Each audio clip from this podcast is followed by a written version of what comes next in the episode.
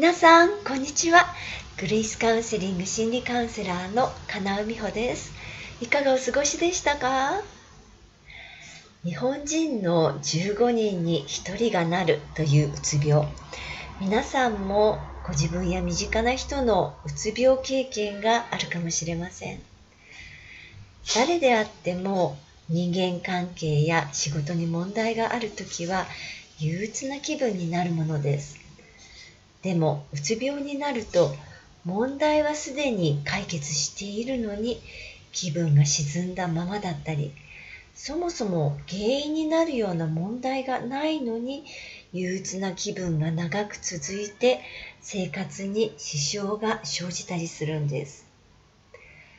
うつ病は自分に厳しくて真面目な人完璧主義の人周りに気を使う人などがなりやすいと言われています。こんな風に言うとまるでこの特徴が悪いことのように聞こえてしまいますが不真面目でいい加減自分には甘いけど人には厳しいというのではなかなか周りの人に受け入れてもらえませんよね。でも真面目な人は特徴が長所だからこそ歯止めになるものがなくて不調になるまでそれを続けてしまうという面もあるんです。私たちが幸せに生きていくためにはバランス感覚がとても大事です。時にはゆっくりしたいなって感じるのは人間として当然のことなのにあまりにも頑張ることに慣れてしまうと休みたいという感覚すら感じなくなってしまうんです。心でも体でも不快な症状が出る時にはそうなる原因が必ずあるんです。特に心の症状が出る時というのは今までの生き方はもう続けられないというサインを心が送っている時です。うつ病の時の私たちの心の中は2つに分かれていてその2つの間に葛藤が生じています。ちゃんと頑張らない自分は許さないという自分とそうやってずっと無理をさせてきたことに怒ってるんだからという自分との間の葛藤です。以前と同じように頑張れないことを責める自分と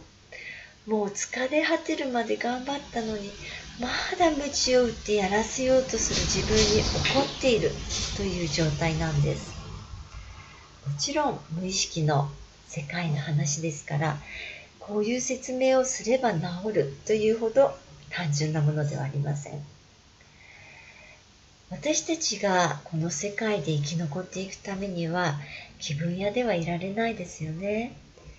今日は休みたいなって思う日でも頑張って起きて家を出なくてはいけません。そんな風に感情に流されることなく自分を律することのできる人は周りの尊敬を集めますよね。でもそんな人でも自分を律して頑張り続けることは決して簡単なことではないんです。心の中に葛藤があることは私たちにとってとても苦しい状態です。だからもう嫌だとかもう疲れたといった感情を感じることを制限するんです。何にも感じずにいる方が苦労しないで済むからです。